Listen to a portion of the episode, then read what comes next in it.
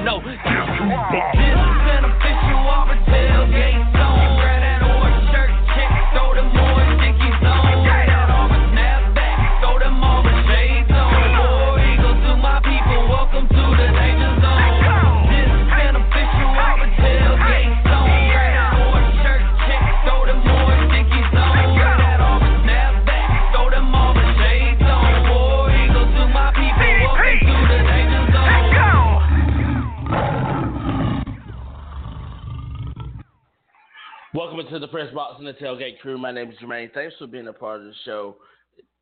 Great weekend in sports coming up. I saw a somber night in sports from last night. As, as I know a lot of you heard, uh, the time, untimely passing of one of the one of the crown jewels of, of sports and entertainment, and also of, of all humanity, Mr. Muhammad Ali, uh, passed away last night at the age of 74 due to complications from Parkinson's disease. And uh, my condolences goes out to his to his wife and uh, to to daughters and uh, and, just to his family. Um, but I'll get I'll get more into uh, my Muhammad Ali story in, in, just a little bit. But we're gonna jump into the daily devotion into the devotional. Um, this one comes from this one comes from Hebrews 12 25 to 29. Um, goes like this See to it that, that you do not refuse him for who is speaking. For if those did not escape when, he, when they refused him, who warned them on earth, much less will we escape who turn away from him who warns from heaven. Excuse me. And his voice shook the earth then, but now he has promised, Yet once more I will shake not only the earth, but also the heaven. This expression, yet once more, denotes the removing of those which can be shaken as of created things, so that those things which cannot be shaken may remain. Excuse me. Therefore, since we receive a kingdom which cannot be shaken, let us show gratitude by which we may offer to God an acceptable service with reverence and awe, for our God is a consuming fire.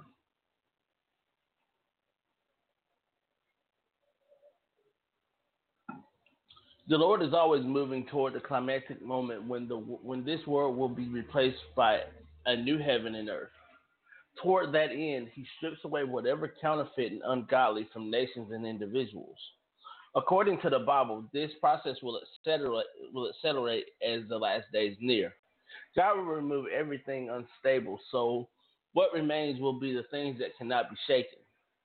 Believers have an unshakable dwelling place. When we first cho- chose to trust in the Savior, we were born into God's kingdom and given a safe position referred to as being in, G- in Christ Jesus. Outside forces can disrupt neither the kingdom nor the relationship. Even though life at times entails suffering and tribulation, the followers of the Lord are secure. For what power can stand against our sovereign Lord Jesus Christ? Everything that exists must submit to him.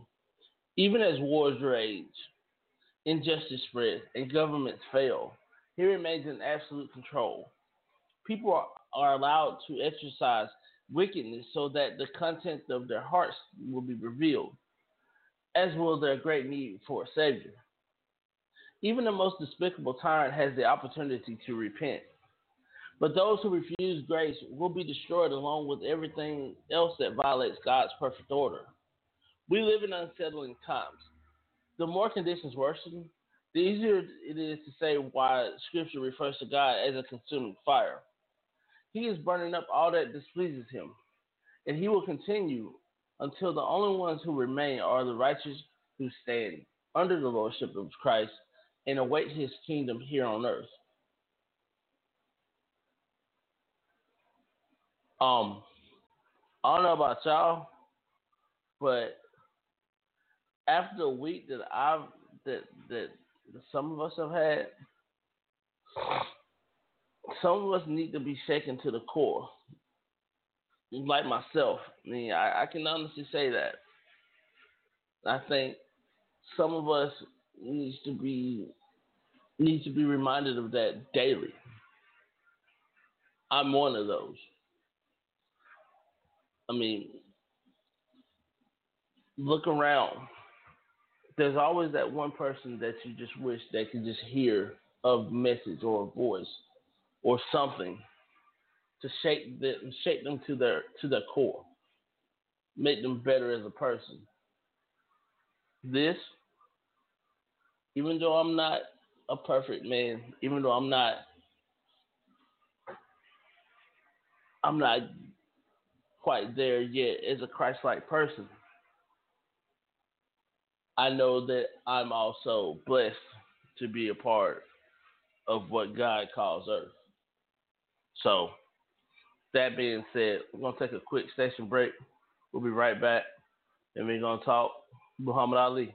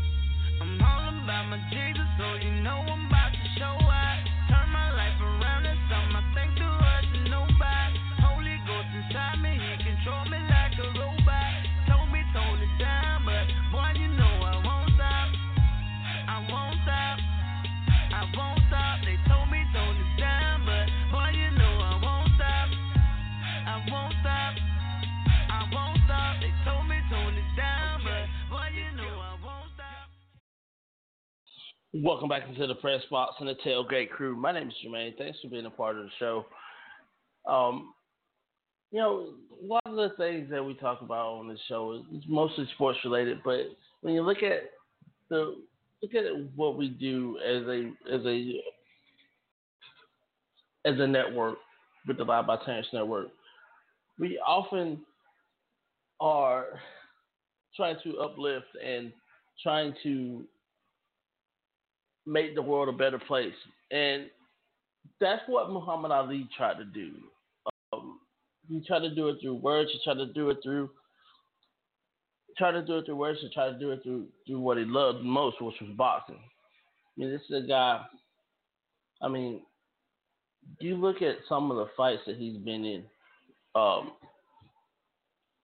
I mean, the m- more memorable fights for me the three fights he had with, with Joe Frazier, where he he pretty much dominated Joe Frazier, you know, throughout the three fights, and now they're in heaven together, and they're and they're um they're probably going to end up having having an, another 15 round fight up there, both of them up there on, in the pearly gates, talking to God, you know, all at the same time. But um, you know,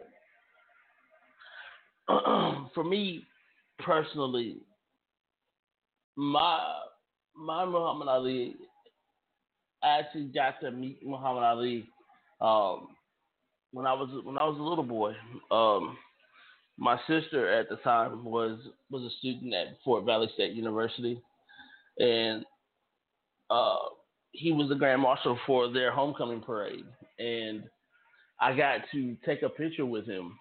Um, and that was probably one of the coolest things that I that I ever done.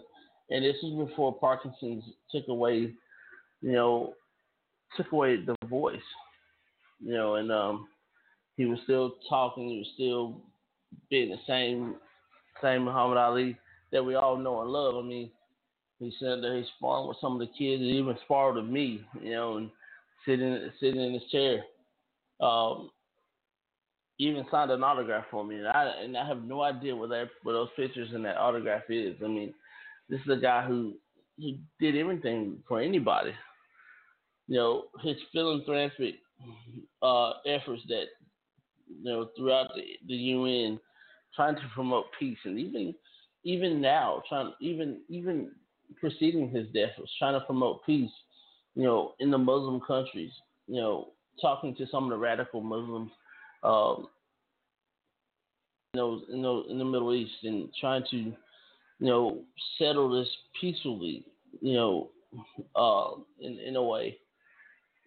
You don't you don't see that from from many people like like him anymore. You don't you won't ever see a guy who will tell you that he's gonna win and go out in the desert. You'll never see the heart that that Muhammad Ali has. You'll never see anybody with the quickness the attitude that he has because there was only one Muhammad Ali. You know, we look at boxing as a whole. Now, I look at combat sports as a whole, and I feel like looking at looking at boxing, I think boxing just lost a big piece of the big piece of their Prudential rock because he was always the steady the steady ship, always. You don't have those steady ships anymore. You have those guys who come and they go. Don't have that great fighter right now. And no, Mayweather can never say he's the greatest because he'll never be the greatest. You know, you pick and choose fighters. You pick and choose fights. Muhammad Ali, he lost five times because of because of his because of, not because of what he brought to the table, but what the guy didn't have. But he had things that other people didn't have. He was the greatest because he made himself great. He wasn't always the most athletic, but the dude can dang sure dance though, couldn't he? You know, some of the some of the things that have, that have come across um, come across Twitter and, and you read some of the you read some of the, the tweets that have come out. You know, Mike Tyson says God came for his champion. So long, great one. Goldie Taylor said put a quote one of his one of his great quotes. If you ever dream about beating me, you better wake up and apologize. I remember when he said that. You know, George Foreman said, quote, me and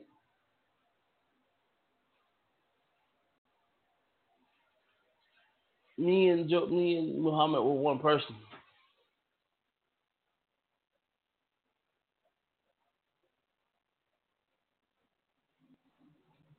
Said part of part of the greatness is gone.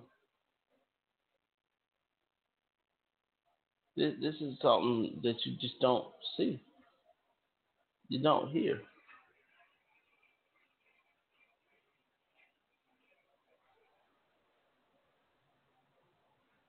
George Foreman even further said, little did he know he'd be facing something greater than a boxer. Quote, he stood the test, took everything I had, and gave back worse. I loved the man. I wanted to beat him and knock him out, but I loved the man.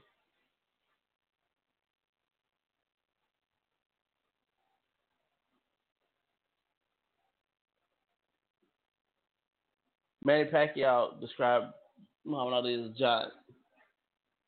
Boxing benefited from Muhammad Ali's talents, but not as much as mankind benefited from his humanity. Amen and amen to that. Floyd Mayweather said, There will never be another Muhammad Ali. The black community around the world, black people around, around the world, needed him. He was the voice for us. He was the voice for me for to be where I'm at today.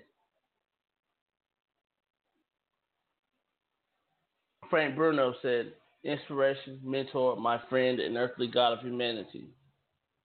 Simply the greatest. Amir Khan said, RP, the greatest of all time. Joe Calzaghe probably said one of the most, one of the, Paul McCartney said said this.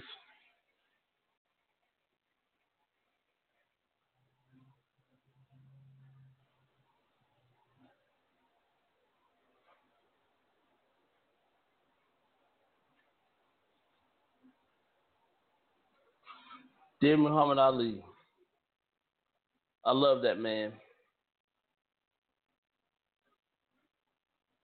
He was great from the first day we met him in Miami, and on the numerous occasions when I ran into him over the years.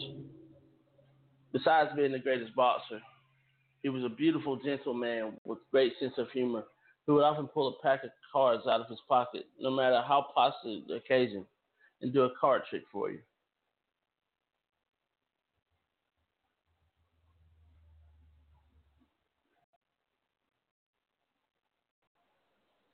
A lot of things that's been said about this man that that been said over and over and over again.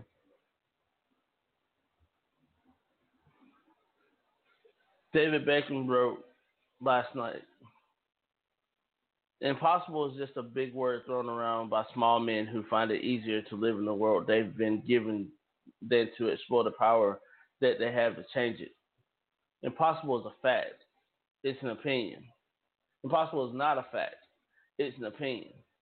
Impossible is not a declaration, it's a dare. Impossible is potential. Impossible is temporary. Impossible is nothing. That was a quote from Muhammad Ali. That Beckham used in the tribute.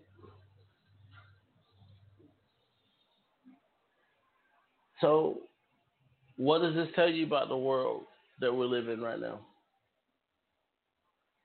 Things that Muhammad Ali have said has said 40, 50, in some cases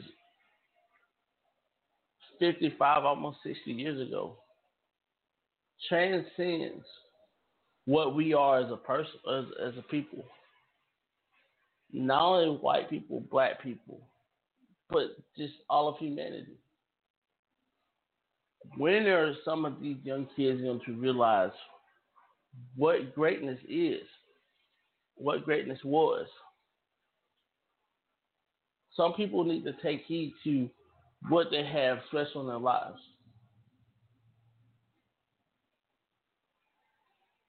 Not just being wanna be a wanna be game banger, not just being a guy who who lives on the block. It's not what life is. Not what life's all about. Life's about learning the world, giving back what you've learned from it passing it from generation to generation. A lot of us didn't meet Muhammad Ali on that day in 1988, but I did. A lot of people didn't see what I saw at age seven.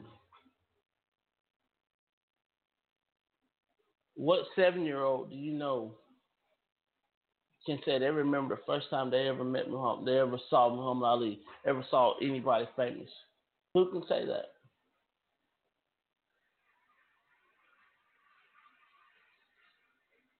But hey, maybe it's just me. We're gonna take a quick station break. We'll be right back. We're gonna jump into we're gonna jump into into the NBA Finals talk game one talk game two. Also talk a little UFC in a little bit. Y'all stay tuned.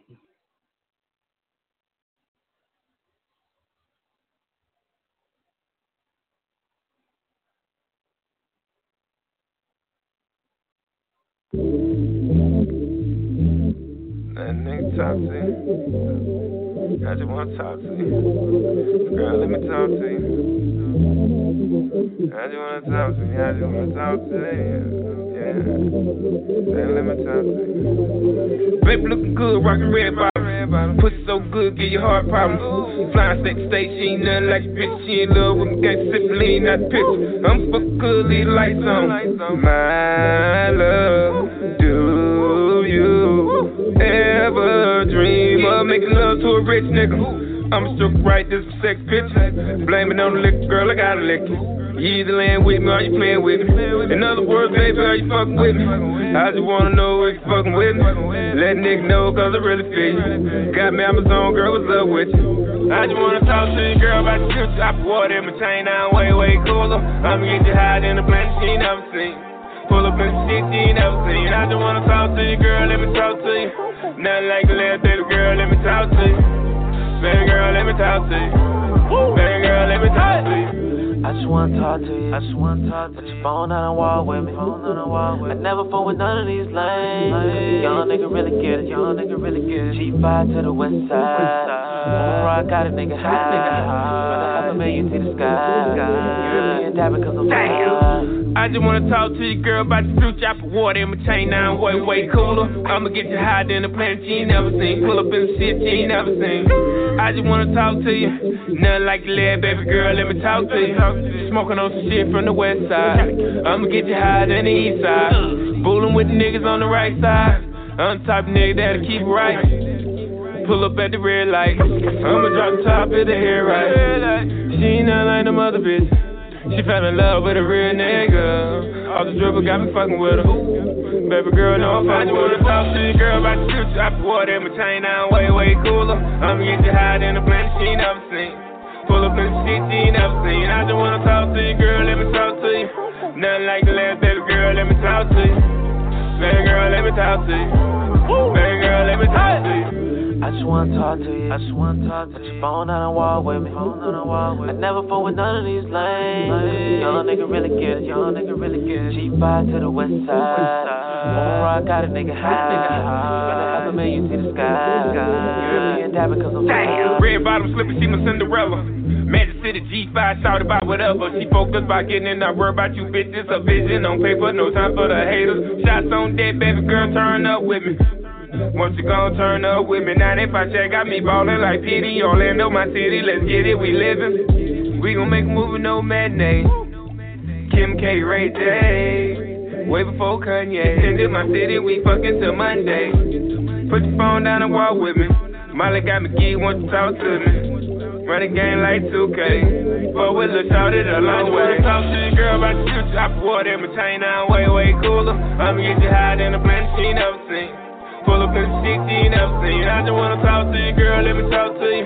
Nothing like the last baby girl, let me talk to you. Baby girl, let me talk to you. Baby girl, let me talk to you. I just wanna talk to you. I just wanna talk to you. Put your phone on the wall with me. Phone on the wall with me. I never fall with none of these lanes. Young nigga really get it. Young nigga really get it. G5 to the west side. On rock, got a nigga high. Rather have a million see the sky. You really ain't that because I'm Damn.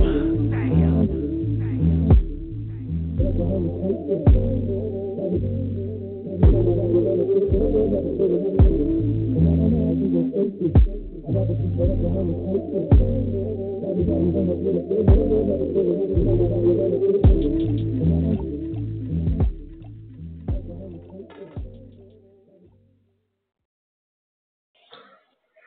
back to the Press Box and the Tailgate Crew. My name is Jermaine. Thanks for being a part of the show. Big shout out to my man Marquise Daniels, aka the Real Q6. Also, shout out to shout out to Young Scoop. We definitely need to chop it up sometime. Have y'all back on the show, man. Uh, also, big big shout out to my man, to the man Cole Miller, who's uh fighting on the undercard of, of UFC 199 tonight against Alex Caceres. So everybody knows him as Bruce Leroy. Uh, we'll talk about the fight card in a little in a, a little bit, but before we get into that, let's just go straight into game one of of the NBA Finals. Now, I I will say this. What really shocked me in this game was the fact that you put Harrison Barnes in your starting lineup, and then you went to Harrison Barnes, and you played pretty much the high-low game pretty much the entire night. You got more bit, you got more, you got more in the paint points than you did three pointers in this game, which was which was absolutely so much different than what they've done in the past. What they've done in the past end of this season. You know, you beat a Cleveland Cavaliers team by 15 with basically your bench, basically guys off the bench. Andrew Bogut had a big night for Andrew Bogut's standards. You had a guy like Harrison Barnes have a big night. You had a guy like Shaun Livingston have a big night. And it was your leading scorer with 18, with 20. I'm sorry. with 20 points. I mean, you we look at we look at what what this team has done. We look at we look at what the Warriors done over the past week.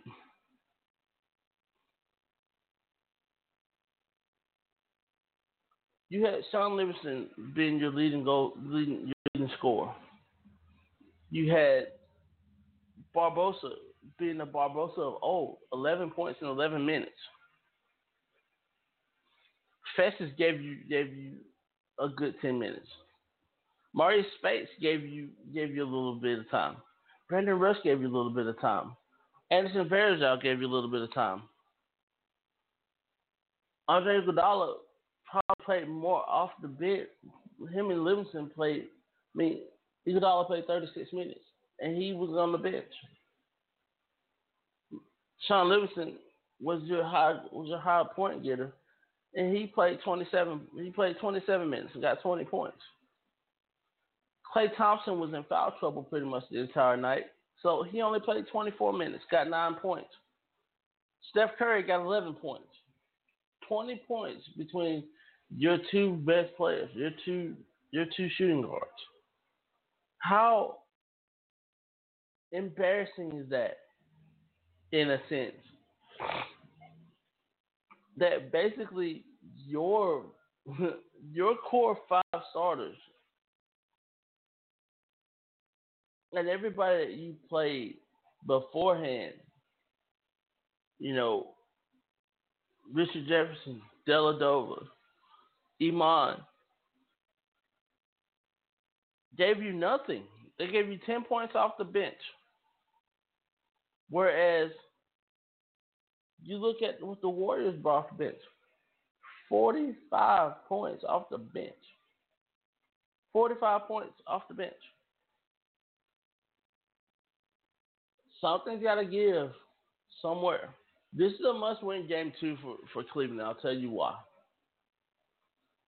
This this right here because the top two players on on the team didn't perform up to standard at all. They were poor. They were poor. They were they were non-existent. But you got guys like Harrison Barnes who who started. You got guys like Draymond Green, Andrew Bogut, Steph Curry. The only starter that was not in double figures was Klay Thompson.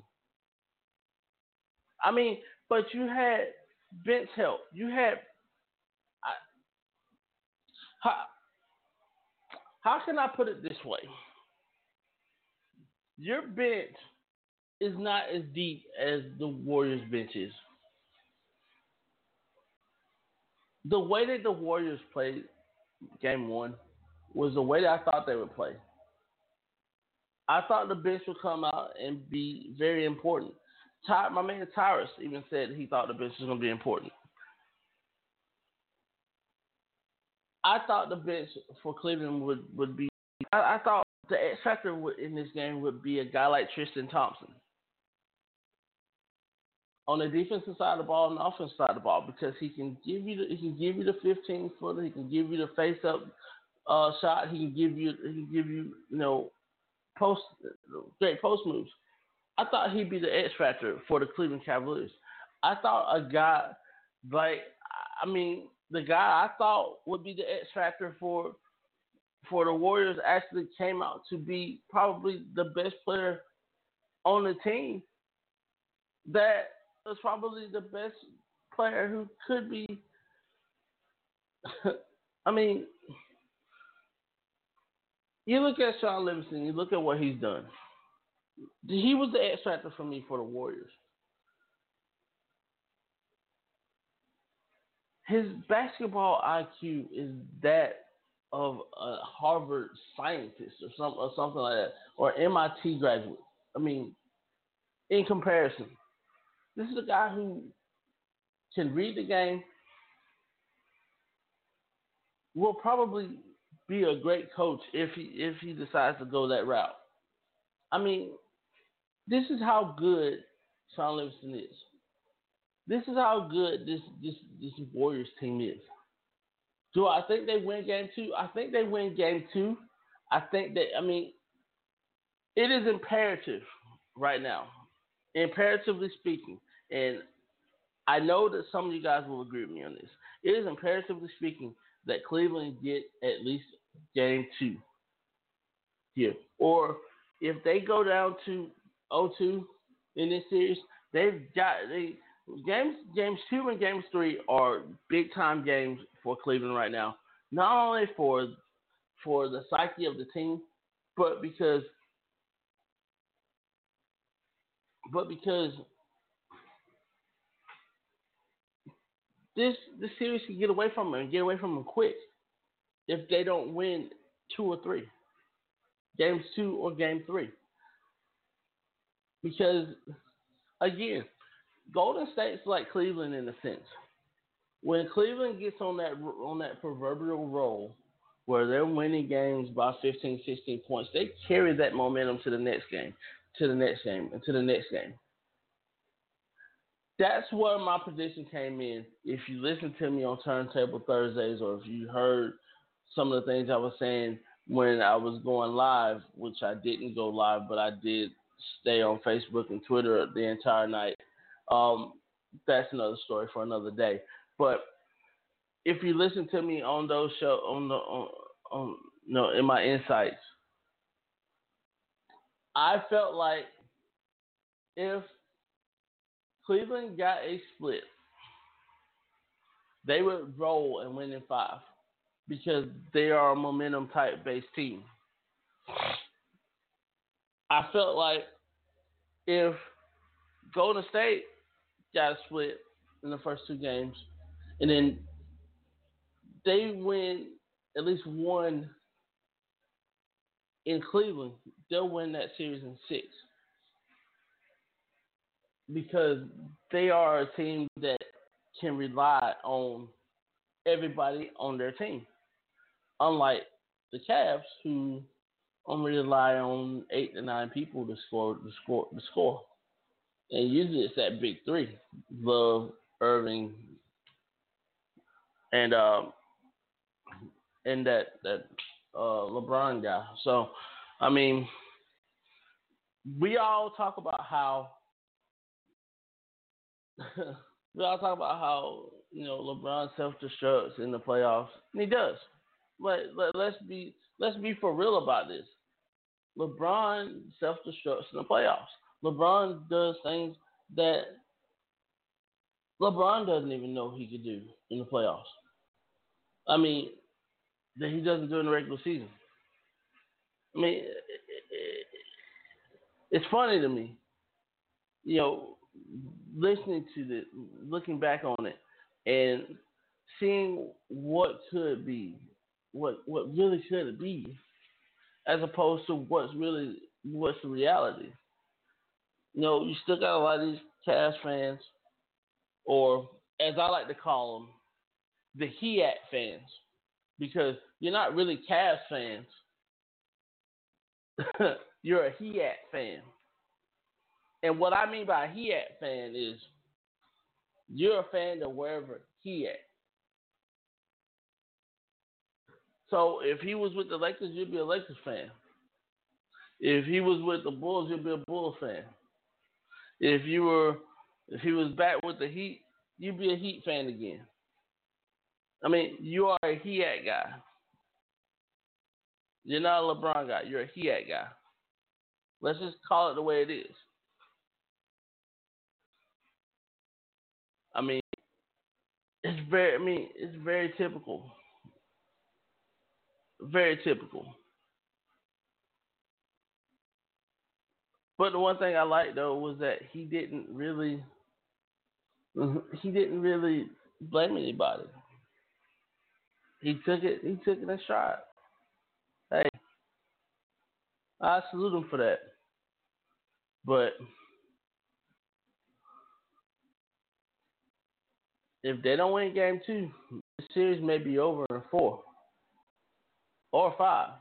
I mean, it, it's really it's really up to it's really up to what they really want to do now. I mean, it's that it's that simple. Um, I mean, we're, we're looking at we're looking at a guy who's probably one of the quote unquote greatest greatest players in, in, in the history of the NBA. But he's gonna go down like Jerry West, one and eight in the finals. He's gonna be two and five after this after this one. I mean, I, I don't want to say that, but you know, it's looking more and more that way. I mean, let, us just think about this here. Let's just think about what we're what, what what we're dealing with here. We're dealing with LeBron. We're dealing with LeBron, who is basically this generation's Peyton Manning. The Warriors are going to be his kryptonite. You know, he can't. He, you know, he can make it out of the first round all day long, and everybody talks. Everybody talks about, ooh, he made out this. He made out of the out of this out of the first round. He's undefeated first round. I, I, you know, me myself, I just slap him, slap him on the butt, tell him good job.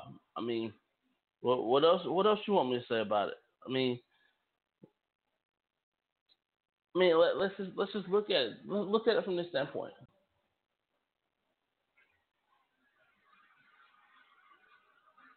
You have five leaders on that team.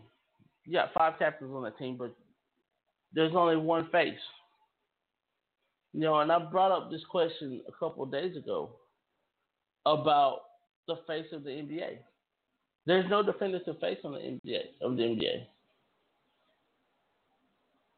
There was an article that said that there's no superstars in the NBA right now. Said there's a lot of good players, but no superstars. I kind of disagree with the superstars aspect of it, but at the same time, I kind of agree that there's really not a superstar. There's not really a face of the NBA. I mean, in the in the '90s, you had you had Jordan. Early 2000s, you had Kobe and Kobe and Shaq. Mid 2000s, you had nobody for real. I mean, Tim Duncan could have been that face. If you looked at it from that standpoint, Tim Duncan could have been that face. Um, Vince Carter could have been the face.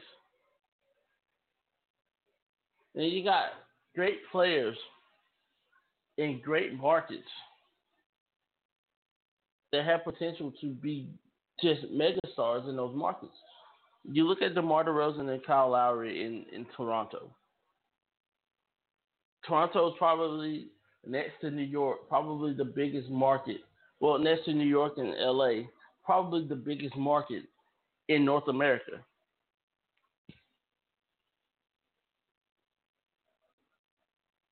But you don't have the TV exposure that you should have with Toronto because you have because you're playing because ESPN wants to play a lot of Cavaliers games or a lot of a lot of games that really don't really don't make a make a difference.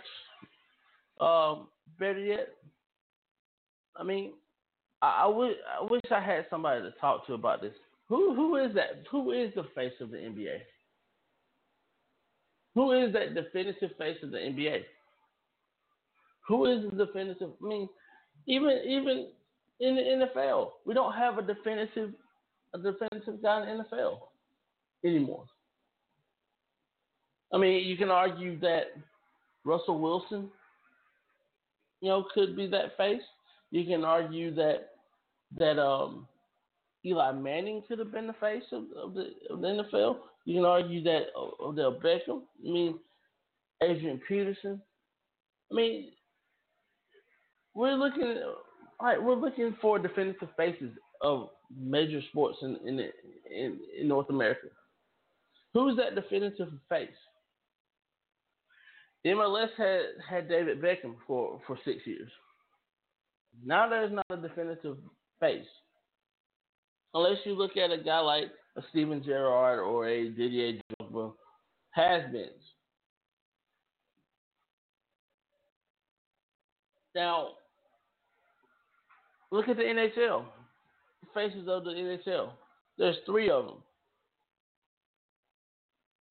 You know, well, for me, there's four. But there are only two that really matter to me. and that's Jonathan Toews and that's Patrick Kane. They both play for my, my beloved Blackhawks. Those are the two faces for me. I mean, you can also argue Ovechkin. You can also argue Sidney Crosby. You know, so on and so forth. I mean, but for me, it's Patrick Kane, it's Jonathan Toews. They're the steadying force. I mean, I don't know how else to, to say that. But there's no definitive faces in the NBA. There's not that face in the, in, in the NBA. And I don't want to use LeBron because LeBron's overused.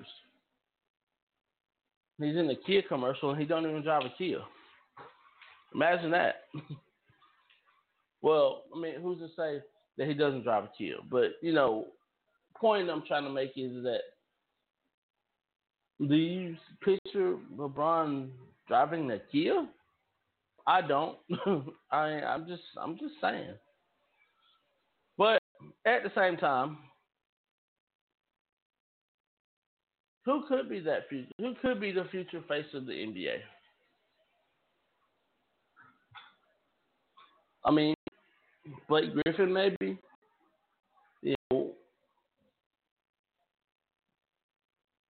Damian Lillard maybe. I mean, nobody really talks about Trey Burke. You know, I mean, I guess because he he plays in Utah. You know, and Utah usually plays at like three o'clock in the morning. So, um, but that's another story for another day. And please, the people of Utah, that was a joke. So please take that as a joke. Thank you. But we're gonna take a quick station break. We'll be right back. And we're gonna jump into the UFC 199 card. Y'all stay tuned.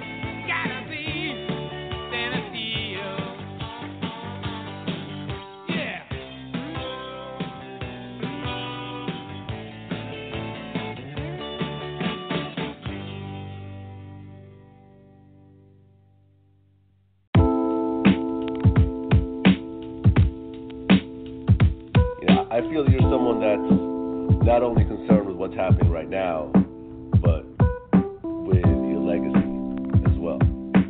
Um, what is the legacy that you're looking to leave behind? That I changed the world and I have fun doing it. We all got dreams. I keep them rolling cause we all got dreams. Hey, I keep it rolling cause we all got dreams. I keep it rolling cause we all got dreams. Right? I keep it rolling cause we all got dreams. I keep it rolling cause we all got dreams. Yeah, I keep it rolling cause we all got dreams. I keep it rolling cause we all got.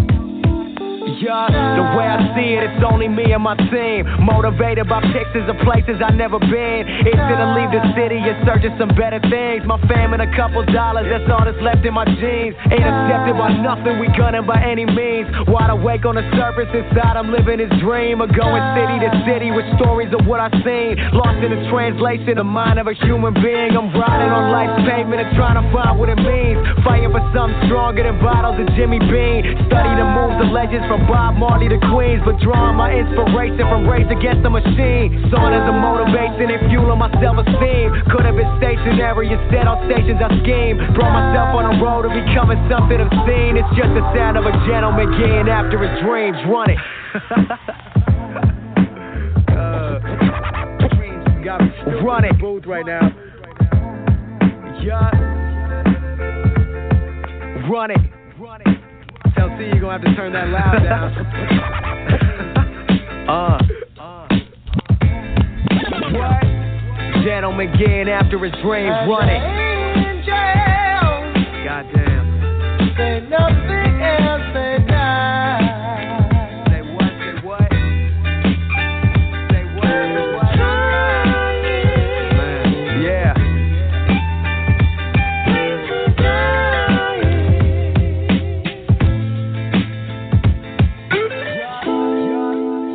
I got dreams, I keep it rolling cause we all got dreams. I keep it rolling cause we all got dreams. I keep it rolling cause we all got dreams. Boy, I keep it rolling cause we all got dreams. I keep it rolling cause we all got dreams. Yeah, I keep it rolling cause we all got. I keep it rolling cause we all got. Let's take it back to 09. Walking for Arizonas cause none of us had rides. Simple minded, some stoners, we got nothing but time. Now don't it sound bad? I'm talking back when Cudi was the soundtrack. Pursuit of happiness playing, just let it breathe. I'm kicking back with my people, I swear that's all that I need. Endless vibe on a planet of simply being at ease.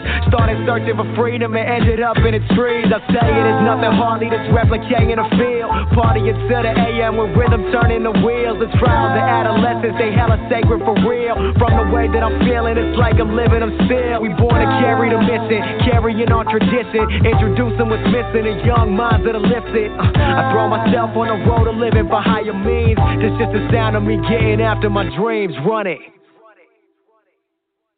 Keep it rolling cause we all got dreams. Keep it rolling cause we all got dreams. I keep it rolling cause we all got dreams. Keep it rolling cause we all got dreams.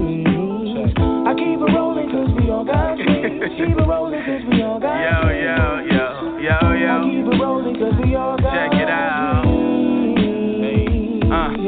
Told my mama I'ma be a potter before a leader. Let me explain. I'ma use these two hands to create my dreams and begin to fill with the people. I'm out of Caesar. Delegate through my actions. Let my life do the preaching. You gotta mold the clay before you be Ali. Cash is the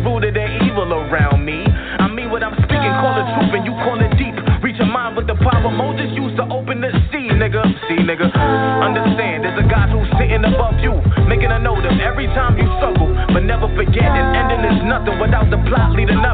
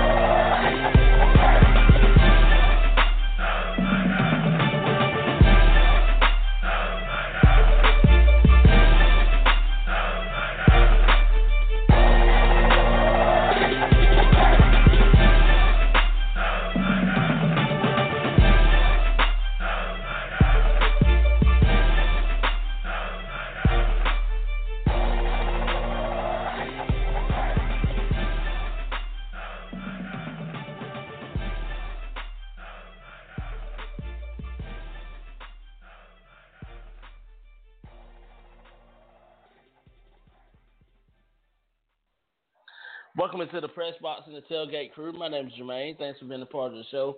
Now, before we even get started, last night, uh, the weigh-ins for the weigh-ins for the for the UFC 199 went on, and um, one of the funniest things I think I've seen in a long time, man. Clay Guida, Brian Ortega. We all know this is going to be a an action-packed fight, but after they weighed in, Clay Guida had two bananas. gave one to, gave one to uh, Mr. Ortega. He had one. They ate them together. That was probably the most the, the, the coolest thing I've probably seen in in MMA in a long time. But you know, it is what it is.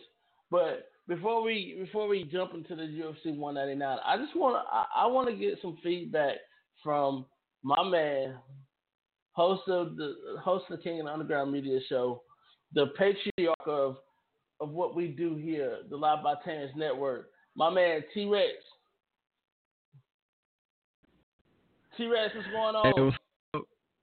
what's up, the Maine Event? How you doing today, man? I'm good, man. I'm good. Now, you know, I, I I've given my my assessment of game one of the NBA Finals, and I've said what I need to say about game two of the NBA Finals. Give me your give me your insights on game one. Well, I actually thought the Cavs was going to steal game one, but uh, you got to realize the greatest teams of all times in the NBA and the Golden State Warriors. They are very phenomenal at home, and for Curry and Thompson to have an off game, only combined for 20 points, team that just speaks volumes of, of their other starters and bench players that stepped up that game. So it's going to be a very competitive series. And, and the thing about two good teams, it, it, goes game to game. Just because you get blowed out one game doesn't necessarily blow it out game two four or, or however how long the game or the series go. So I, I expect Cleveland to come game two adjustments and, and you know be ready to play. And it's going to be a lot more competitive. I haven't picked a winner for game two yet, but it will be more competitive than game one, and I'm, I'm sure like for either team. Yeah, I would definitely agree with you on that. And you know what really surprised me was that in coming into that game, I did I thought that they were going to rely mostly on the perimeter game, but they went high low. They they got a lot of the points in the paint uh, with Harrison Barnes and also with with Draymond Green and and uh, Andrew Bogut who had a big night. You know, for Andrew Bogut standards.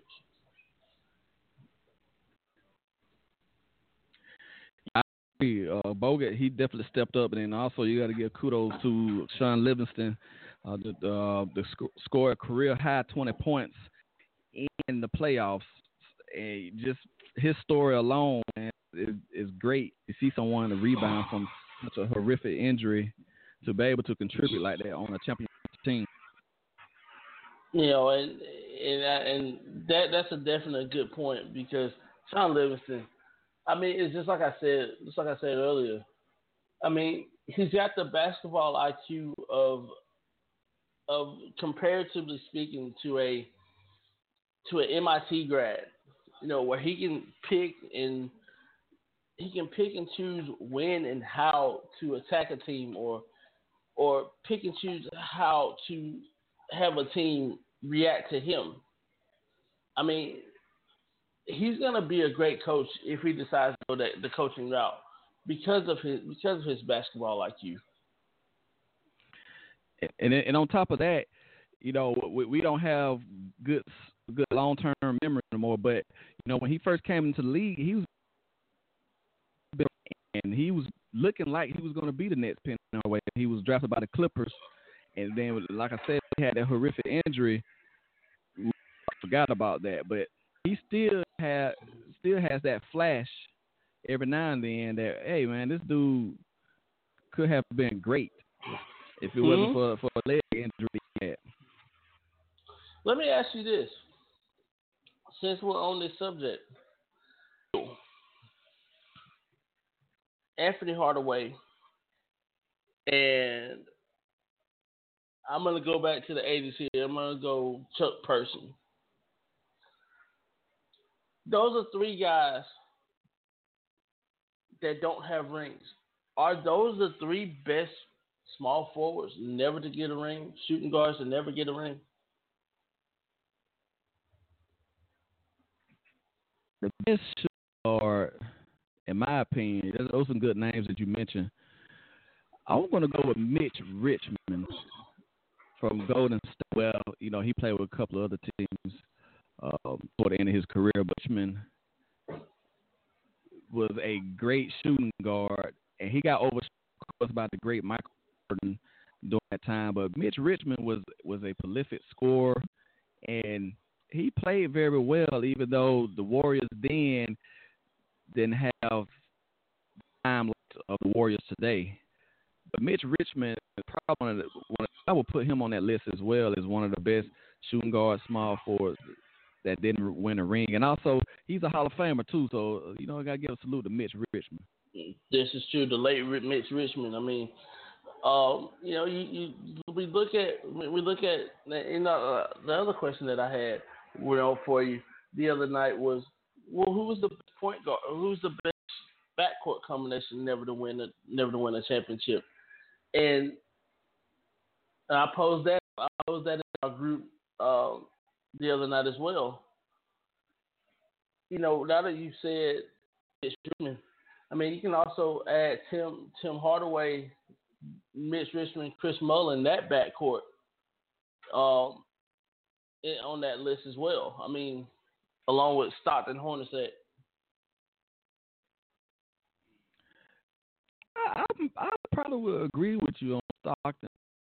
Uh, they gave the Bulls fits in the in the, in the two NBA finals that they competed in back in 97, 98 season.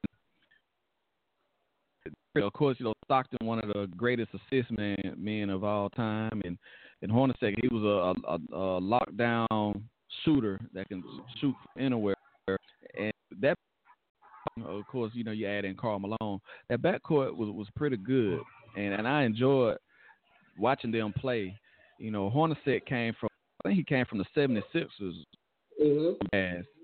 And that that was a, a great backcourt. They had they had a very very big basketball IQ to play mm-hmm. well together. It kind of kind of like how play. They feed off each other. One of them get hot or whatever, and it kind of just and then when it when it when it comes to crunch time, you know who gonna have you know who's gonna have the ball at the end. This is true. This is very true. Very true. You know, and you know, it, it's like I said, you know, that whole that whole 97, 98 Utah Jazz squad, that's probably one of the best squads I think I ever seen.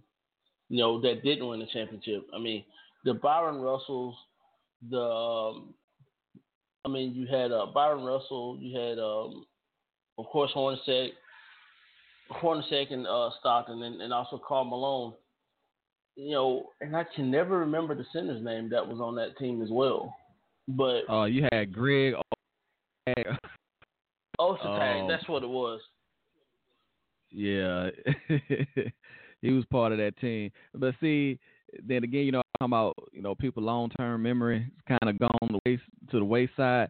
You have to remember that last season, I think Utah Jazz had the best record in the NBA, so people was writing the Bulls off, even though mm-hmm. they just went off of uh, two straight NBA championships, and it was writing them off though. Well, the Jazz had has a home court advantage now, so if the Bulls are not going to win, but still one and six. This So I kind of kind of look at I kind of look at the Golden State team this year, they, they are very comparable to the, the Bulls teams in the, the late '90s because they got a lot of criticism too. They thought that Saints was going to, um, you know, upset the Bulls, and then of course the second time around when they played the Utah Jazz, they they thought that Malone was going to going to you know be the the, the do all of uh, of the dynasty by the Bulls. Because I mean, and that was the year that that Malone actually won the MVP that year too, wasn't it? The '98 year was it? Was that '98 or was that '97? I can't recall that. Uh, we're gonna have to look that up and and see. Uh, I want to say, yeah, he won it in '98, but we're gonna find that out in just a moment. Mm-hmm. I mean, uh, and I, I just remember I can't, like I said, I can't remember what year it was, but I remember the MVP chant going up in Chicago um, after that, after Michael had a big game, and I think he had like forty, like forty-four points. in the game. So I mean, like he he is just, like Michael is just Michael. Like there's nothing else that you can say about him. Yeah, he's he, he's probably one of the greatest of all times to play in the NBA. And I don't think anybody will do what Michael did either, ever. I, I don't think that that will ever happen again, where you go six for six in the NBA Finals. I mean, I just, I just don't see that happening ever again. I mean, I can see you know someone on the six straight NBA Finals and going one what two for two for four uh, two two and three well, two and four in six straight finals. I mean, it is what it is. I mean, no Yeah, slight he's- on no no slight on, on, on Mr. James there, but you know, it just yeah. Yeah, he's two for four right now, and then if if they don't win the series this time around, it's going to be two for six because this. I'm sorry, two for two two out of five. Well, two for seven. Mhm. I mean, and, and really, and really, he should be one one and five in in uh in the NBA Finals. I mean, let's think about this. If it wasn't for Ray Allen, if it wasn't for Ray Allen, I I would just say that he would never, he would have never got but one ring with that great team that they quote unquote put together. yeah, I was.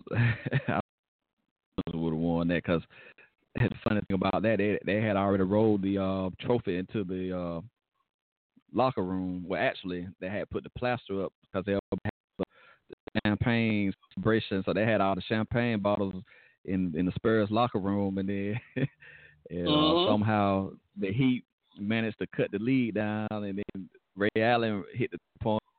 The story that I heard, uh, when they, he hit that three pointer, they hurried up and went back in the Spurs locker room, took the plaster down, and rolled the bottles of champagne yeah, that that was that was the uh, the story I got as well. And uh, looking up the um, the MVP for uh, the MVPs for Karl Malone, he actually won two MVPs. He won in '97 and he won in '99. So Yeah, so he was the the second championship that the Bulls won, and in Mhm. that second three-peat. right. So I mean, you know, I I, I don't know, and I mean like I, I really I'm really am looking forward to game two. I want to see my my keys for game two is this. LeBron, well, Kyrie has to be the Kyrie of early in the playoffs, especially the Kyrie that, that we saw in the in the Eastern Conference Finals. That's the Kyrie we need to see. LeBron needs to step up and he needs to get dirty. He needs to dive on the ground, not flop on the ground, acting like he got hit, got shot by a dang 50 cal bullet. But just get down and get dirty. I think Tristan Thompson is, still the X factor, and he did show up at times on the offensive side of the ball, but he needs to show up on the defensive side of the ball as well. And we also need to see Timothy Timothy Mozgov play a little bit more for the for the Cavaliers.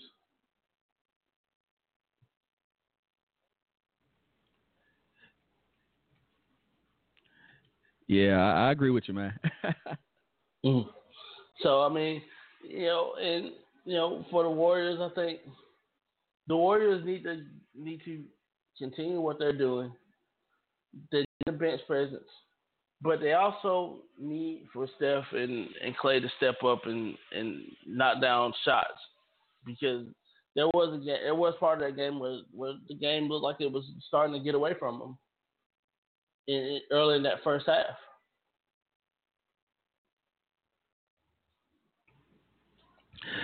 I was talking to uh, Cordier and um, Deontay last night, whoever was else in the living room, about the difference between the um, the big three of Cleveland and the big three of Miami. You know, Wade and Bosh, they they they they were part of winning teams before LeBron came into the picture. Of course, you know Wade won that championship in 2006, and then Bosh, he actually got Toronto into the playoffs when he was uh, a Raptor. But the flip side of that, Kyrie and Love never played on a winning team, even though they were the best player. They were putting up monster numbers. They never had that winning mentality. So even though on paper it appears that LeBron has upgraded from Wade and Bosh, even though Wade and Bosh will be future Hall of Famers, and they are probably now on the, on the downside of their career, which you look at Kyrie and Love, you know, they still in, in their prime years, but they, they haven't been Mhm. winners. So it, it's hard to ask them to come in and play uh, the elite level when you're competing for a championship when they had never won before. So you're gonna see Kyrie take 21 shots and not pass the ball, and Love not playing the defense and, and jack threes the entire game because that's who they are. This So is this is a so they- this is a very good point. Go on. and you got to be born with. You got to be born with with a killer instinct. You can't teach anybody how to be a, a, a you know assassin on a basketball court that's going to be play relentless. Like Draymond Green, he gets a lot of criticism. and I criticize him at times, but to to me, he's a modern day Dennis Rodman who can shoot the ball and and of course do everything else. Dennis Rodman could have scored. He was a scorer in college before he came to the pros, but he just focused on defense and rebounding. But he was mm-hmm. an excellent passer. Draymond Green takes it to another level. He played relentless. You can't teach that. Even though he gets under people's skin, you know, he dudes in the groin and all that stuff like that. Just rule that stuff out. You want somebody like that's gonna be relentless, especially when especially when you got a championship squad or you try to compete for wins. You got a better chance stand on the court longer with someone like that on your team than someone like Kyrie and Love when they when they only just focusing on padding their stats. Yeah, and and I and I definitely agree on on that. And one of the other things to go along with your point is that you've got a scrapper on the Warriors team in Draymond, like you have a scrapper on Cleveland's team in Della in Dellavedova. When those two forces combine themselves on the basketball court, you you tend to see a little bit of chaos, and you saw a little bit of that in game one, where, you know, the whole Iguodala Dellavedova thing happened and the the the kick from uh Draymond Green, you, you start to see that. And is there bad blood in that? Not necessarily, but you can see where the potential for it can be there.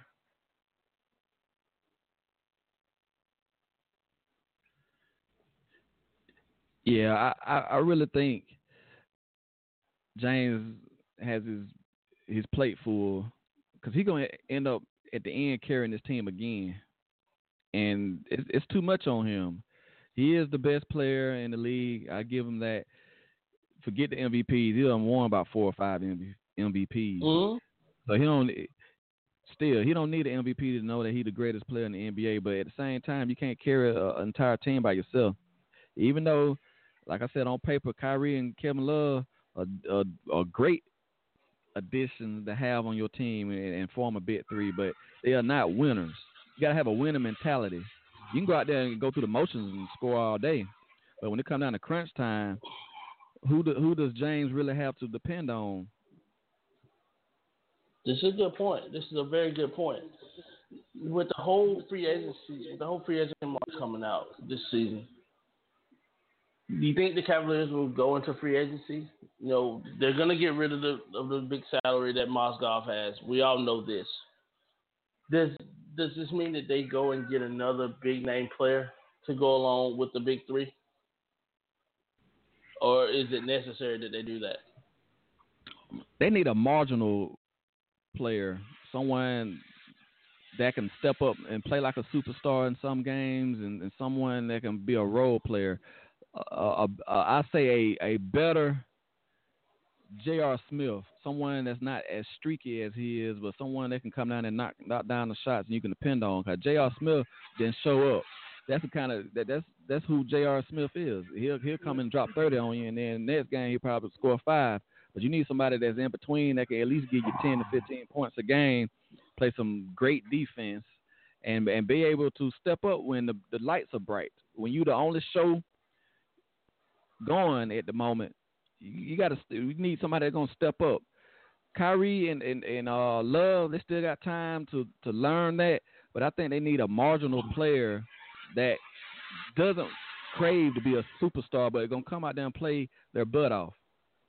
But you know, you got a guy like Terrence Ross who can't opt out this year. And you also have a guy like a uh, like a Jeff Teague out there who's more of a point guard than than a shooting guard, but can give you valuable points when he needs to. Is is that a good fit for Cleveland, or do they need another guy like a Kevin Love who's a stretch four or you know or stretch three? See, I, I look at Cleveland like OKC. You got two great point guards, but when it comes to crunch time, you need someone that's going to distribute the ball. I know I was I was speaking the other day here about Mike Conley Jr. If you had like a Mike Conley Jr. that that can run the point for OKC or Cleveland to where you can make Kyrie or Westbrook shooting guards in crunch time, that'd be much better because they are better decision makers and they can break down the defense and they're not looking to to necessarily score when, when they have the ball. They're looking to get everybody else involved. And I think that's what's missing from Cleveland. If they have someone that that that is almost top 10 level point guard that can pass the ball and get everybody involved in crunch time, that'd be a better fit than uh, someone like Jeff Teague. Even though the rumors are saying Jeff Teague might be going to Philadelphia for uh, um, um, Noel. Noel. Yeah, which Atlanta definitely need a rim protector on that point. But someone like a Mike Conley Jr. that can come in and facilitate. That's who that's who they would need in crunch time you know, beginning of the game, yeah, it, it might be okay to have point, a scoring point guard that's trying to get points and stuff, because you do need you need to outscore the team to win, of course. But when it comes down to crunch time, the fourth quarter, you, you down by ten or you're up by five or whatever. You need someone that can distribute the ball and get those guys open because those guys are very athletic enough to create their own shot. But you need someone that has a, a very high point guard IQ to be able to, to run that system and, and help them win. Well, with the possibility of Shaun Livingston being a being one of those cap casualties at at uh, Golden State, seeing that they what they may have to do with restructuring the deal with with uh with Steph Curry to re-sign Harrison Barnes and uh, Draymond Green is is Shaun Livingston a casualty of that, or be? I mean, I know he's got another year left on his deal, but to cut cap room, would you let a guy like him go? Well, the way he played in game one, he's going to get a lot of GMs knocking on the Warriors' door to try to pry him away in a probably in a trade or something, and that might be something to consider for Cleveland or anybody else that that's competing for a championship. That's if the Warriors are trying to get rid of Shaun Livingston. I hope they don't because they need someone like him, a different dynamic to back up Steph Curry. But the way he's playing, he's gonna it's, it's gonna. I don't really don't know if he's gonna be part of the Warriors after this season because, like I said, his his stock is rising, even though his ceiling he has reached his ceiling because you know in terms of age and injuries. But he could still be a, a very good contributor for a championship team or a playoff. You team. know, and you know, and the thing about and the thing about uh, Shaun Livingston is he's only he's only like thirty, what 32, 33 years old, uh, uh, if I'm not mistaken. Ah, sure, I didn't know he was that old. I mean, he's been he's you been know, he came in the league. You know, he came in the league from um out of high school. Mm-hmm. Uh, He's thirty. I mean, he's thirty yeah, years he's, old. yeah, I he's mean, thirty. Yeah, he still he looks good, man. I- Like I said, he he, he only counts uh, five point three million against the salary cap, and I think he still has a good five years left in him that he could play uh, at, at that level, coming off the bench or you know being a marginal starter. I mean, we all saw what he could do as a starter. you know, in, in round two. So, I mean, this is a guy who, yeah, I mean, five five million, five point three to the cap, which is a good thing. You know, one year left on his deal. I mean, that that's one of those things. You know, would you like? I would love. I would love for the Warriors to keep him. I would also love for the Bulls to to see if they could get something in regards to him. I mean, to go along with with, with Dougie McBuckets, to go along with Jimmy Butler, to go along with um with with um Derrick Rose, if they decide to keep Derrick Rose. And I think Yeah, Derrick been- Rose is a free free agent after next year. So Yeah, and um, I know Butler probably feel kind of bad because he know you signed that five year, ninety million dollar deal, but you know the salary cap's about to go, explode after this season. So now he's not making the kind of money he should be making with with the other stars that's going to get big pay raises. Uh, I've been hearing rumors about Butler, a possible uh, trade to Boston for Avery Bradley and some and some more players from their team. and, the And- first round draft pick for for this year and next year, if I'm not mistaken, right? Right. And see, they got the number three pick. And see, Boston Boston is also looking at Al Horford from uh, Atlanta, so they get Al and, and Jimmy Butler into Boston. Boston is going to be a con- contender. To go along with You- to go along with Kelly Olynyk and um and Marcus uh, Smart, that that would be a great that would be a great and formidable formidable team. Right. And I know both of us being Chicago Bulls fans, I know we're going through a rebuilding phase. But Right. if Boston make if Boston make this this trade, Cleveland they're gonna have them to worry about beside always, you know, sweeping through the east and facing whoever's Well, coming out the west. They're gonna have a problem with Boston. You know, and here, here's a here's another question. You know, if that if that trade happens, what do you do with a guy like uh, what do you do with with guys like Taj Gibson and also um um Joakim Noah? I mean, what do you do with those guys? I mean, do you go and you try to get a get a guy like a Terrence Ross or a Kyle Lowry who could be free agent bait, who could you know opt out? this season. I mean, See, like people like Noah, uh, he's a good energy player.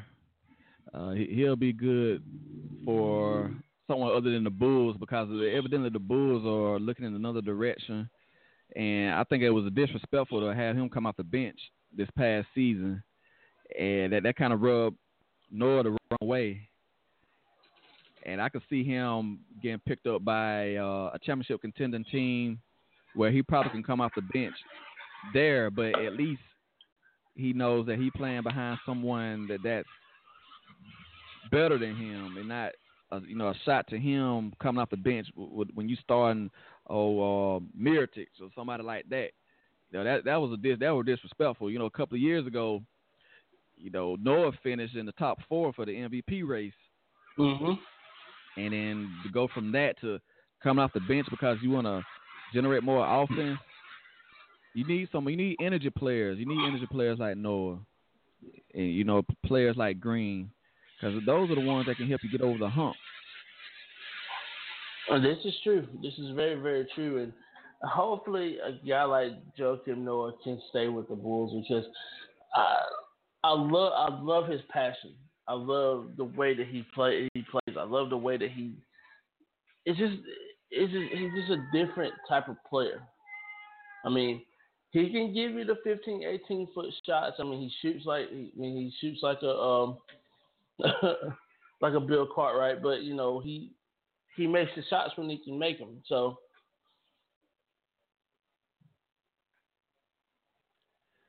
Yeah, he he he's he's real. He, he used to be relentless. I know he all those injuries kind of slowed him down, but he's still a good quality center that you need to protect the paint. Even though now you got stretch fives, you know you got your small fours and your power fours playing the the five position now. hmm like a Pau Gasol, who is a true four, but can get but can get down low and play center if he had to. I just I, I like the direction that Hoiberg is going, but I, I, I think that with the injuries of Joakim Noah, I think that's what slowed down the development between that coach player relationship between Noah and Hoiberg. I I mean, if that if that makes sense. Yeah, I, I mean, that makes sense, but it, it's it's more have it more have to do with the uh, front office. You know, you got Gar and uh, also Jim Paxson. Those guys need if, if they're going to bring Noah back or going to keep this team together, they're going to have to mend a lot of fences because the Bulls front office is notorious for running people away. You know, they they gave Michael Jordan a hard time, and he uh-huh. probably one of the best players of all time. They gave him a hard time, and Scottie Pippen. It just, I guess, it's just the nature, the nature of, of, of the Chicago Bulls front office. But if they can keep those guys together and somehow go back to kind of how they used to play, that grimy, dirty defensive type. Yes, I mean, that, offensive stuff is not going to work with you got a bunch of defensive players. And then uh, I know we was talking about you was talking about Taj Gibson. See, Gibson, he he he he reminds me of Noah too. Someone that's that's gonna put on the hard hat, clock in, go to work, doesn't complain, gonna play hard entire game. You need you need players like that. You need players like Man, that. and Taj Gibson is a two is a true two way player too. So, I mean, he can give you he can give you sixteen and ten all day long. But he can also give you a block and a half, and two blocks a game as well.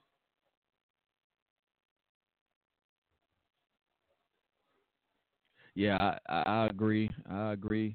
I don't want to see none of those guys leave, but I know it's a business too. So, you know, if they feel like they can um, go somewhere else and contribute, and of course, um, make more money, I, I I support them fully. Yeah, I salute them, and and uh, you know, I salute you uh, for for um, for everything you've done. Uh, tell me what's on the agenda for for T Rex and the Live by Terrence Network here in the next couple of weeks. Uh, basically, just trying to do all the admin stuff, trying to tie in uh, business relationships so we can uh, continue to grow the network. I have been on the air in, in quite a while, but I'm we doing all the the behind the scenes stuff, just trying to uh, get more eyes on our network and also continue to do what we do best, and that that, that is uh, do podcasting, you know, promote uh, artists, and sports, uh, talent. There's people of all walks of life, and that's what we're going to continue to do. And that's, that's pretty much pretty much it for me, man. hey, and I, and I want to give a special shout out to to my man T Rex, uh, the admin Wendy, uh, Casey Cordier, the whole fam. You know, thanks for letting me be a part of this. And again, you know, like I said earlier, uh, in, in, in the tribute to uh, Muhammad Ali, this is this is a movement. You know, this is something that you know we look to help. Not you know we look to help as well as as show the world what we can do, because this is this is more than just this is more than just sports for us. This is more than just music. This is showing our love for everything and everybody that's involved. Amen to that. The Maine Event. Uh, I just want to say thank you, man, for allowing me to be on the show. Um, I just wanted to come on and, talk with you for a few minutes. Hey, and I appreciate that, man. I appreciate that a lot. And uh, we're gonna take a quick station break. We'll be right back. We're gonna preview UFC 199 and also give a couple shout outs to some guys who's fighting tonight. So y'all stay tuned.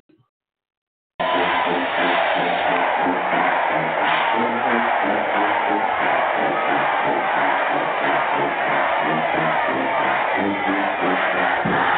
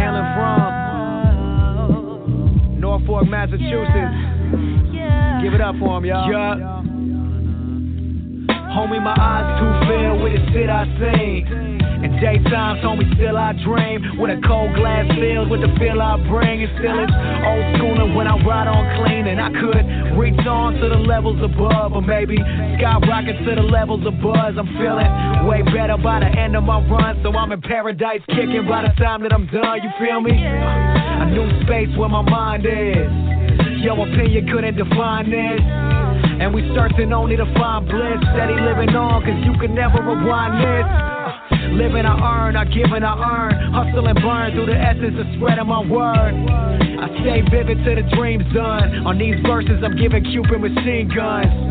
So bada boom, what's love? Come on.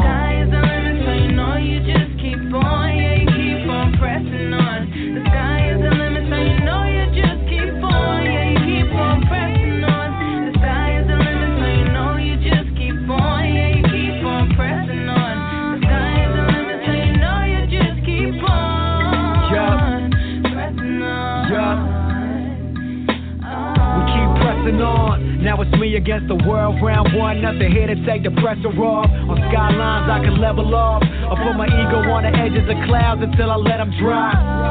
Hitting the ground, good riddance. The boy rigid was saying, and my mood shifting. Young nights with parties and new women. Regardless of the crowds, I'm thinking we too different, cuz they in it for recognition, we in it for love. Cursing a dollar to the point that I'm getting me some. Miles above what was supposed to be out of my range. Ironic, cause I thought about jumping a gun. Biting bullets with the peace signs on them. Running from the ruckus to the whole path on us. Running it still, never forgetting where I came from. It's one love and one fam to the game's won. We ain't the same, son. Sky is the limit, so you know you just keep on, you keep on pressing on. The sky is the limit, so you know you just keep on. Yeah, you keep on pressing on.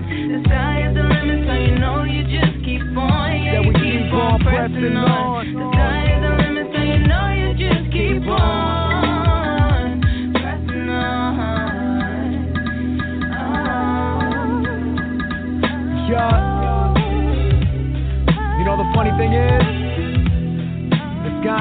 Limit, man.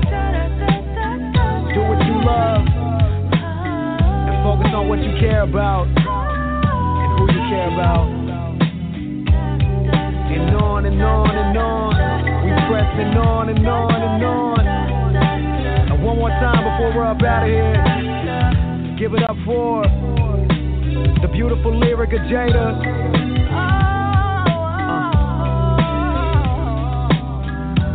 Pressing on and on and on. We gone.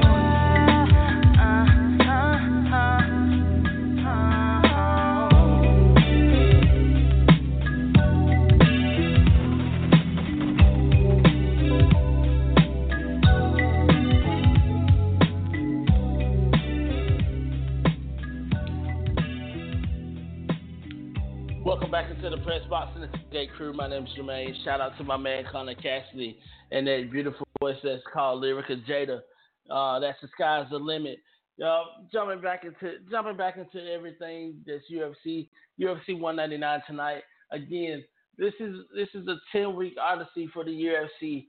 14 events in 10 weeks, culminating with with you know after after UFC 200, 201 the big card with uh with Holly Holm and this next person that we're about to talk about, Valentina Shevchenko.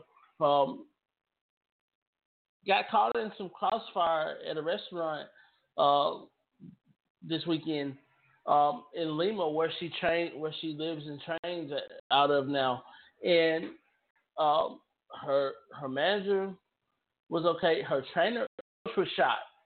Um, but she was uninjured. She she escaped uninjured, and she did say that her fight would not be affected with Holly Holm would not be affected by this fight by by these uh, circumstances.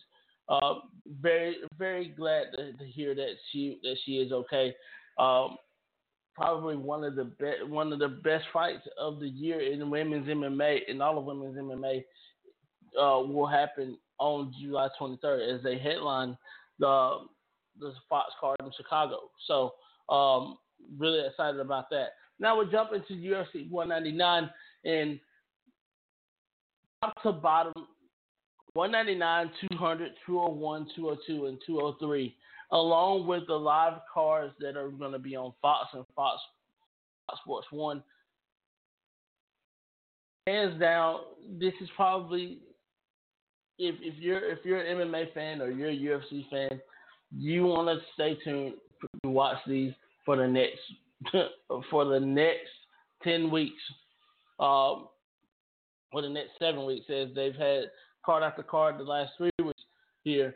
Um, the next eight, the next eight weeks, you know, here on, on TV. I'm telling you, the, the prelims, the 199 prelims are at eight o'clock tonight, and the first fight on those prelims is my man Cole Miller, um, a guy that I've known since he was 17 years old.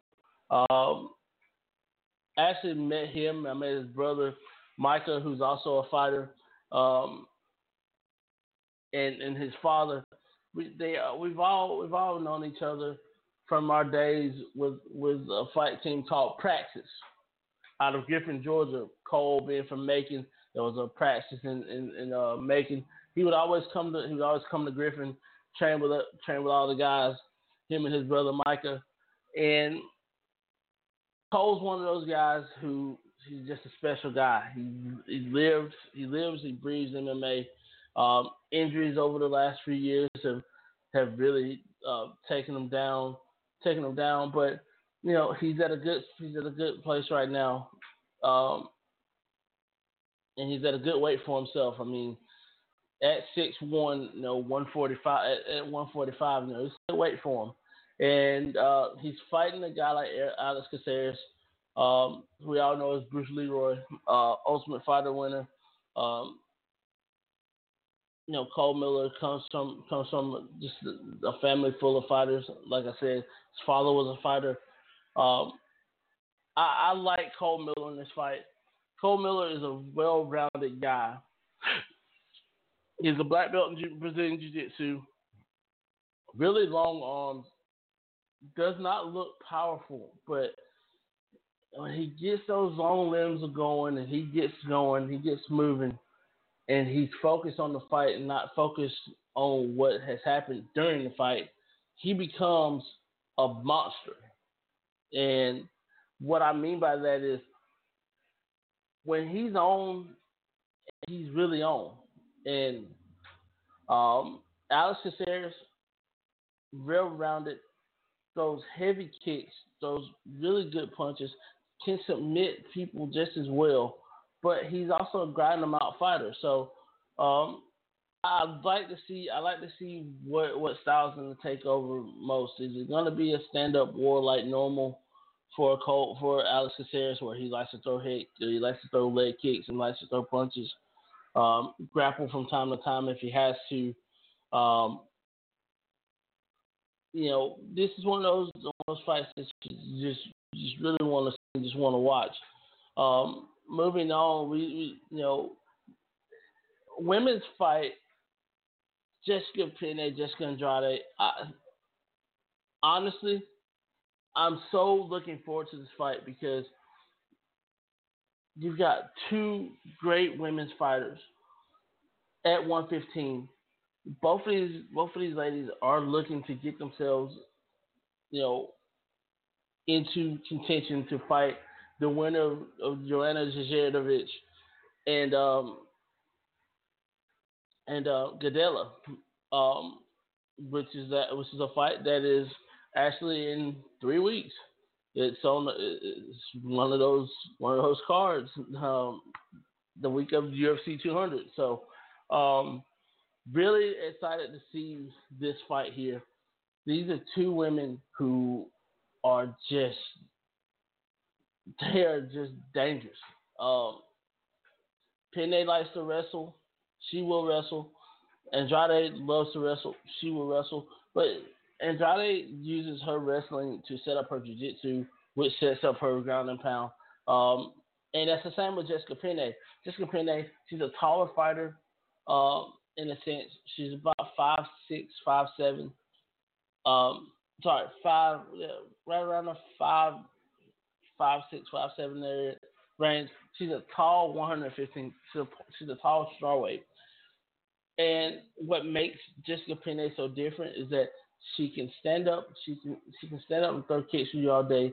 She loves to bang, but she's really slow off the mark. Whereas Jessica Andrade is all action all the time. It's almost scary to see what kind of fight this is going to end up being. And I like I like to see Jessica Penne. I, I want to see what she can do standing up. I want to see what she can do um, off her back because she is she's got great she's got great jiu-jitsu off her back. So just this is one of those fights that you just love to want to watch to see. Dariush Shavik is the same way. Um, got two wrestlers who love got two wrestlers um, who can stand up and bang. They will stand up and bang with anybody any given day. Um, Darrell Benush He's getting trying to trying to posture himself into a top into a top five. James Vick, on the other hand, trying to find his way. Whether he fights at 155, whether he fights at 170, he's fought at both. He's good at both. He's nine and zero. Um, with with he's he's ready to step up to the big time, and with James Vick, he's ready to step his game up and to posture himself up to be a top 15 fighter. This is a, this is one of those fights where if you blink, you'll see somebody go to sleep. You blink, you'll see somebody get submitted. You blink, you may just fall asleep at times, you know, with these two guys. I mean, this is a very good fight to, to on paper, um, but at the same time, these are two great guys who do two great things. They like to stand up, they like to bang, they like to they like to they like to stand up, they like to bang. So um, it's gonna be real fun to see what happens in this fight. Um, moving forward, Clay Guida, uh, Brian Ortega. This is gonna be an all action, all the time type of fight. Um, I'm really just ready to watch this fight as a whole. Clay Guida um, looks like a freaking caveman. I mean, he looks like the caveman from from the Geico commercials. Like no lie. Um, he and Brian Ortega, they're gonna put on the show. Both of these guys can stand up and bang with anybody. I love to watch this fight. I love to see what these two guys can do uh, with each other. Clay Guida, you know, moving down from 55 to 45 has been a bit of a challenge, but at the same time, he's he's up for the challenge. And I, I, I love to see what he and Brian Ortega are going to do.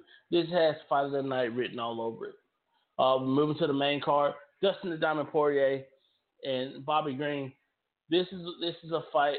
This is a fight of year candidate as well.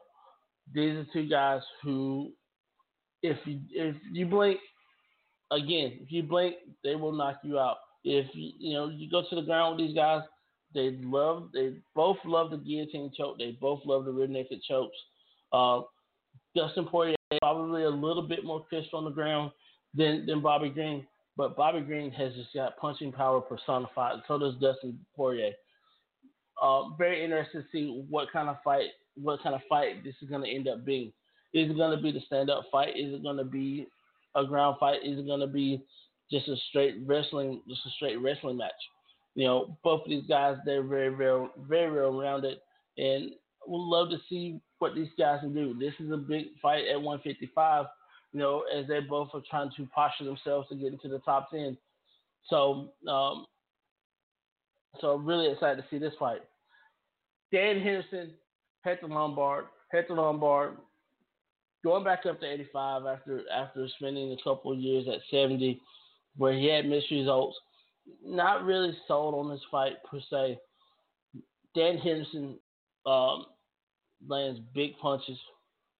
Um, big right hand. Hector Lombard can do pretty much everything.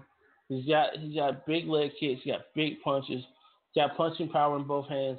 This is this is a type of fight that if Hector Lombard actually uses what got him uses what what gets him to the to the show to the dance, which is which is his wrestling his, and his and his kicks. Um, he's got a chance to knock out Dan Henderson. Dan Henderson, all he does is throw all he does is throw big big hands. Um, you won't see him you won't see him go go to a decision very often, but if he does, he's gonna grind him. He's gonna grind you out. So this is gonna be a good fight as well. Um, moving forward, Ricardo Lamas, Max Holloway. This is one of the biggest fights in 145 of the year. This is this is one of those fights where if and when Conor McGregor decides to to, to um, either relinquish the title or defend the title, he's got these two guys to defend, to to go against. Max Holloway, Ricardo Lamas. Really excited to see this fight. This is one of those fights that's got that's really just one of those those fights that you just want to just watch and see. This is this is that fight. Um, Max Holloway, you know, it's been rumored that if he wins, he will get a title shot. You know, again, yet to be seen. Moving forward, Cruz Faber, Rockhold Bisping. These are two fights, two guys that don't like each other. Two guys, four guys that don't like each other. Both title fights. I like Faber against Cruz. I like I like Rockhold over Bisping. Those are my those are my stats. I want to give a special thanks to to everybody involved in, in the show, and uh, hopefully everybody has a great weekend. Um, and let's go tailgating.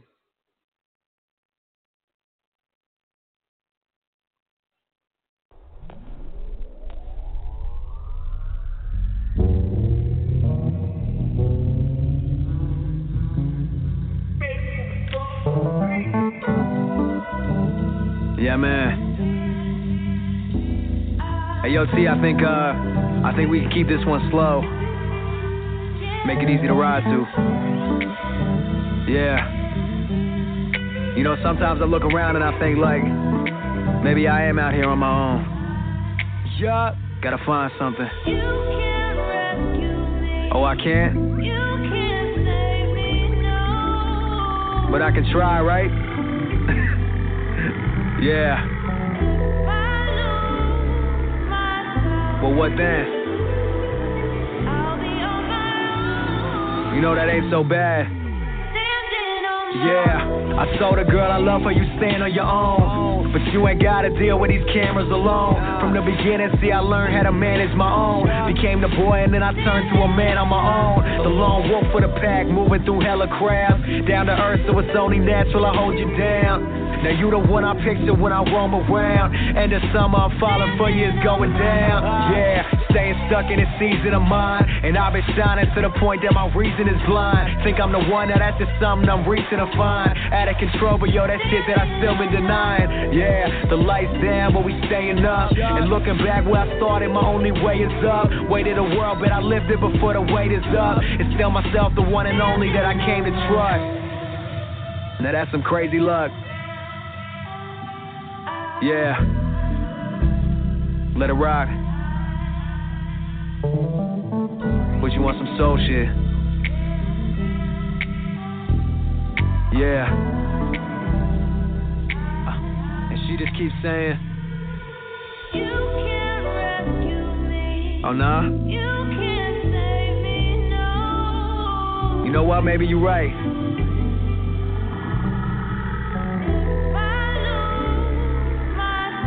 Well, what you gonna do? Yeah. Yeah. I never really thought realistic. Cause when it comes to my vision, man, only I can see it. Said only I can reach it. And I'm just praying by the time that I'm gone, I'll be hearing spirits so you can hear this. Yeah, well, these rappers stuck on the same product. Tell them forget it, ain't hard to tell that they ain't got it. Simple and plain, I'ma leave this world with my name on it. Knowing it's easy to hate the plane when you ain't on it.